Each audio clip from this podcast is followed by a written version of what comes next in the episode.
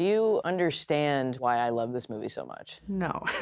For Sav Rodgers, a queer kid growing up in Kansas, role models came from an unexpected source. When I was 12, I had a movie where the gay and lesbian characters were good and funny and out. They were able to live as their authentic selves. Chasing Amy. Chasing Amy. Chasing Amy. The third film from director Kevin Smith. It's about a guy who falls in love with a lesbian. But Sav's about to find out.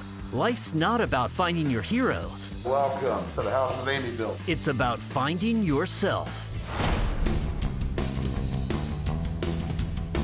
I'm directing a project about the legacy of Chasing Amy as an LGBTQ film. You find the film to be authentic to the LGBTQ community? I find it authentic to the straight dude who falls for a queer woman community. No longer being a lesbian by meeting the right man. That's gonna be controversial. Ben Affleck's goatee was a bad idea.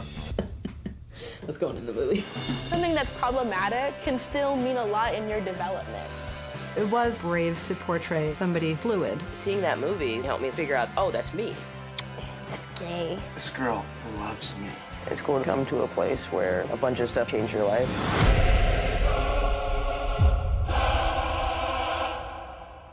All right, let's go.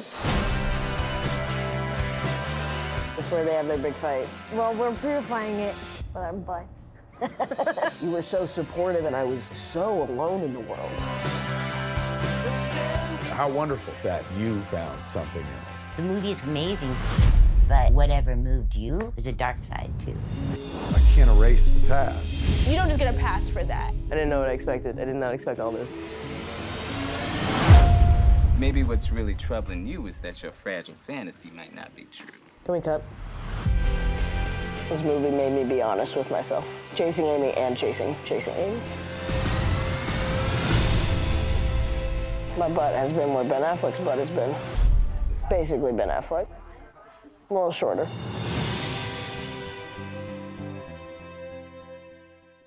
This is Lindsey Campbell talking to Sav Rodgers, the director of Chasing Chasing Amy, playing this Thursday, November 23rd at Cuff Docs in Calgary. Hi, Sav. How are you? I'm great. How are you? I'm wonderful. I'm so glad that you've made time today. I really appreciate you taking time today to talk about the film. Oh my gosh, anytime. Um, you know, when I was a kid, all I wanted was to be able to talk to other people about chasing Amy, and then I grew up and made it my job. So thanks for indulging me. Oh, I I love this documentary so much. I, I feel kind of lucky because I've got to kind of follow it a little bit in the background for a while now because I do a lot of uh, film festival programming and you and I have actually have some things in common which is pretty cool in that I think we know some of the same people um, I think you know uh, my friends JD and Eric um, and Eric Eric Moore is in the movie Exactly. Yes. So I know them from Telluride, and I know that you were also uh, in the Student Symposium as an alumni. Uh, I'm also alumni of the Student Symposium, so that's pretty cool. And I also do some stuff for Mountain Film. So I've actually been following Chasing Chasing Amy for quite a while. Uh, well, that's amazing. First, um, you know, for anybody who doesn't know, Mountain Film gave us a grant so that we could actually continue making Chasing Chasing Amy, and that was not an insignificant amount of money. So I'm I'm so thankful to Mountain Film for supporting the movie as early as they did. But then also, you know, Chasing Chasing Amy definitely has roots in my experience at the Telluride Film Festival Student Symposium back in 2017. Um, I remember graduating from college and I was thankful to be able to participate in the symposium, even though I had just graduated. You know, it was fine if you were a graduating senior to to participate. And I remember being at the festival and it was the year like that Lady Bird premiered from Greta Gerwig, and you know there were these Netflix short documentaries, and I got to meet the filmmakers from there, and there were so many amazing films that year. And I just remember being there and having that experience and being like, I think I can make a a documentary that that's up to up to par, so to speak. I think I can tell this story about chasing Amy, and I think there is an audience for it. That was the experience that I had uh, in that program. I'm so so I'm so thankful that I was able to do that as well. That's amazing. I love watching what happens with people from the student symposium. It's pretty exciting sometimes. So since I've been following this for a while, let's kind of catch our, our listeners up to date. Do you want to give us a little bit of background about what Chasing Chasing Amy is and how it came to be? Because I, I believe it started as a TED Talk, did it not? Totally. So Chasing Chasing Amy starts uh, for me at age 12 in suburban Kansas. And I'm a closeted queer trans kid and I, I hadn't really seen anything that made me feel like I existed. And one day, because I'm a, a huge Ben Affleck fan, I was, I was stumbling across my mom's physical media collection and I see this box with Ben Affleck's face on it. And I ask her, Hey, can I watch this? It's rated R. You know, she takes a look at it and she's like, Sure. I don't remember why it's rated R. um, and it, the movie turned out to be Chasing Amy. And so I, I watched it and it just completely changed my life. I, not only was it the thing that made me feel seen as a, a queer person and, you know, kept me alive at a really difficult time in my adolescence, um, when I was having a really difficult time with uh, you know, like homophobia and transphobia. Um, you know, uh, mostly homophobia, but there were definitely some transphobic comments in retrospect. But it was also the movie that made me want to become a filmmaker because it was the first time I realized, oh, somebody has to make this. Somebody has to make this movie. And I was already, you know, a creative kid with a big imagination, and I was always writing little stories. And uh, from there kind of my everything clicked for me and what i wanted out of my life um you know in, at least in terms of a vocation right?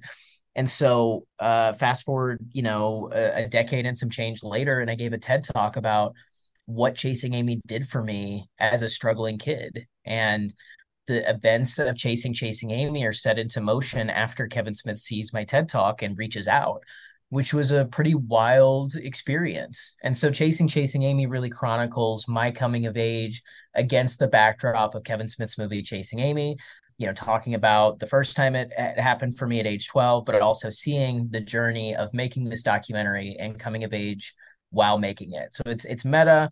Uh, here it's a tearjerker, but I also think there are some really great moments of levity and, and joy um, that you don't often get to see with with trans people. I would imagine making a film like this that you would start off thinking you're making one film and it kind of turns into something else, which is uh, what I uh, kind of the feeling I got from the film in in two ways. One in the Joey Lauren Adams kind of arc seems to mm-hmm. kind of taking the doc in a, in a in a different direction than I was expecting, and also mm-hmm. with your own journey. One hundred percent. I mean, the movie that I was setting out to make was the movie that I mentioned at the end of the TED Talk, which was a documentary exploring the LGBTQ legacy of chasing Amy. And it was a lot more like anthropological versus um, anything personal. And so uh, when people would ask me if I was going to be in it because they were really into my personal story and they were less enthusiastic about the, you know, the microcosm of culture within the the making of Chasing Amy and its reception, um, I I would always say no. And then I conceded to being in it enough, like the way that Bing Liu was in Minding the Gap. That was always my reference for being in it afterwards. And it wasn't until we got to the edit that uh, it really became my story. I think other people saw it before I did, but I was convinced that we were going to make a version of the movie I had set out to make. And it wasn't until I was confronted with the edit and all of the people who I loved and trusted working on the movie with telling me, hey, you need to be the main character in this, that the story ultimately changed. And I think it changed for the better, but I was quite reluctant to do it because, you know, one, the point of the movie was never to root it in my story. I, I had this very earnest you know pursuit of what chasing amy and how we feel about it says about us um, and in some ways, I did get to make that movie, but it's within the movie we have now, which is my coming of age against the backdrop of Chasing Amy, which was nerve wracking for me, not only you know on a personal level as a filmmaker who who doesn't aspire to be in front of the camera, but also um, as a trans person who ended up accidentally documenting his transition in a lot of ways and that version of myself that you see in the movie isn't the version I would ordinarily want people to remember me by. I want people to see me for the person I am now. And so there were a lot of reasons I didn't you know want to be on camera, but I'm glad that we we have the movie we have because I think it's ultimately better. Um, which is the wonderful part of documentary filmmaking is that you really can't, you know, pick where the story goes. You have to follow the story as it unfolds. There's no, it's not like narrative where, you know, there are designs and, you know, you have like a, a script to follow. And I think the Joey interview contributes in a major way to that because, you know, up to that point, I, I had, when you watch the movie, you know, everything had been going kind of the way that I thought it would.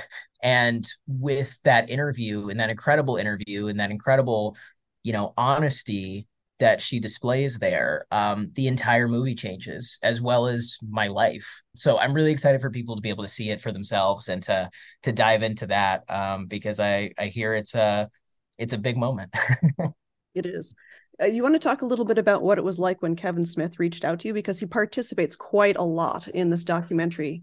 Absolutely. So for context for any listeners, you know, the I never I never try to position myself as somebody who could be objective about how I felt about chasing Amy. Our approach is very much a a gonzo approach where I'm in the story and even in the version of the movie I wanted to make where you know, it was about chasing Amy and culture.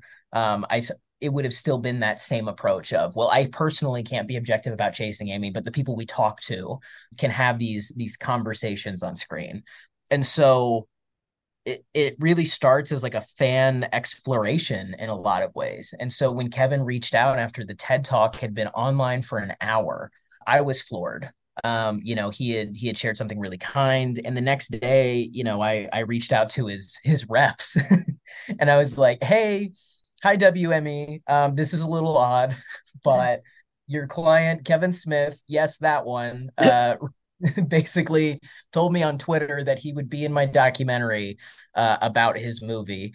Um, I can send you the screenshots if you need it. And then within an hour, he had DM'd me on Twitter and heard that I tried to reach out to his reps. He sent me his number. I texted him. He called me. We talked on the phone for 20 minutes. And it was just this incredibly life affirming conversation where somebody who made you want to be a filmmaker and somebody who, you know, uh, saw your work and saw the hard work that you'd put into it uh, recognizes you. And that's an incredible thing you know to be recognized by somebody who you admire so much and and that's where the point of discovery really started with kevin and where our rapport just started off really warm um, you see me meet kevin for the first time in the documentary and, and what you see there is what you get. He was that kind and genuine off camera as well.